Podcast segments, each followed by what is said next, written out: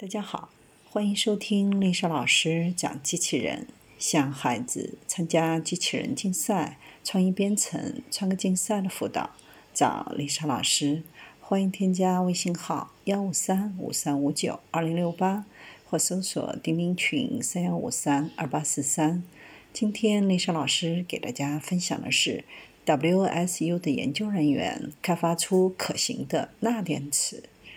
这种钠电池的能量存储量和一些商业化的锂离子电池一样多，工作性能也很好，这使得用丰富而廉价的材料制成的电池技术具有潜在的生命力。这种钠离子电池成果可以提供类似于锂离子电池的容量，并能够成功充电，在一千次循环后保持百分之八十以上的电量。这是钠离子电池的一个重大发展，围绕着用钠离子电池取代锂离子电池在很多应用中的潜力，让人们都非常的感兴趣。目前，锂离子电池无处不在，在手机、笔记本电脑、电动汽车等众多应用当中都有使用，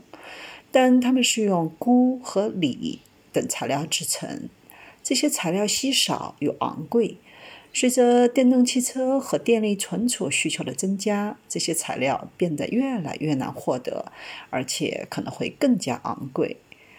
锂电池在满足电网储能的巨大增长需求方面也出现了问题。另一方面，钠离子电池是由海洋地壳中廉价丰富的钠制成，可以成为大规模储能的理想材料。不过，它们的能量存储量不如锂电池多，也很难像有效的存储能量所需的那样来进行充电。一些最有前途的正极材料的一个关键问题是，在正极表面堆积了一层不活跃的钠离子晶体，阻碍了钠离子的流动，影响电池使用。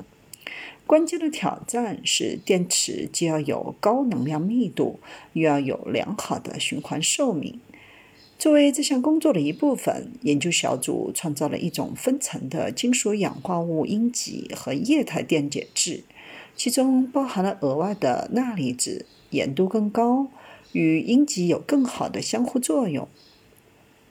阴极设计和电解液系统允许钠离子持续运动，防止了非活性表面晶体的堆积，实现无阻碍发电。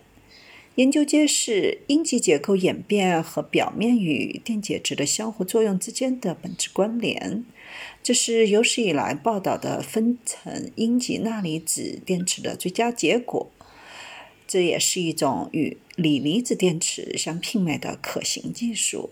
WSU 的研究人员现在正在致力于更好地了解电解液和阴极之间的重要相互作用，用来用不同的材料改进电池的设计。他们希望设计出一种不使用钴的电池，而钴是目前相对昂贵的一种稀有金属。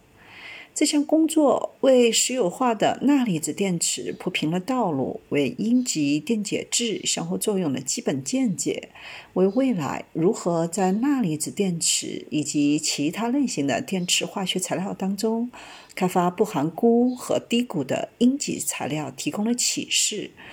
如果能找到锂和钴的可行替代品，钠离子电池就能够真正与锂离子电池相竞争了。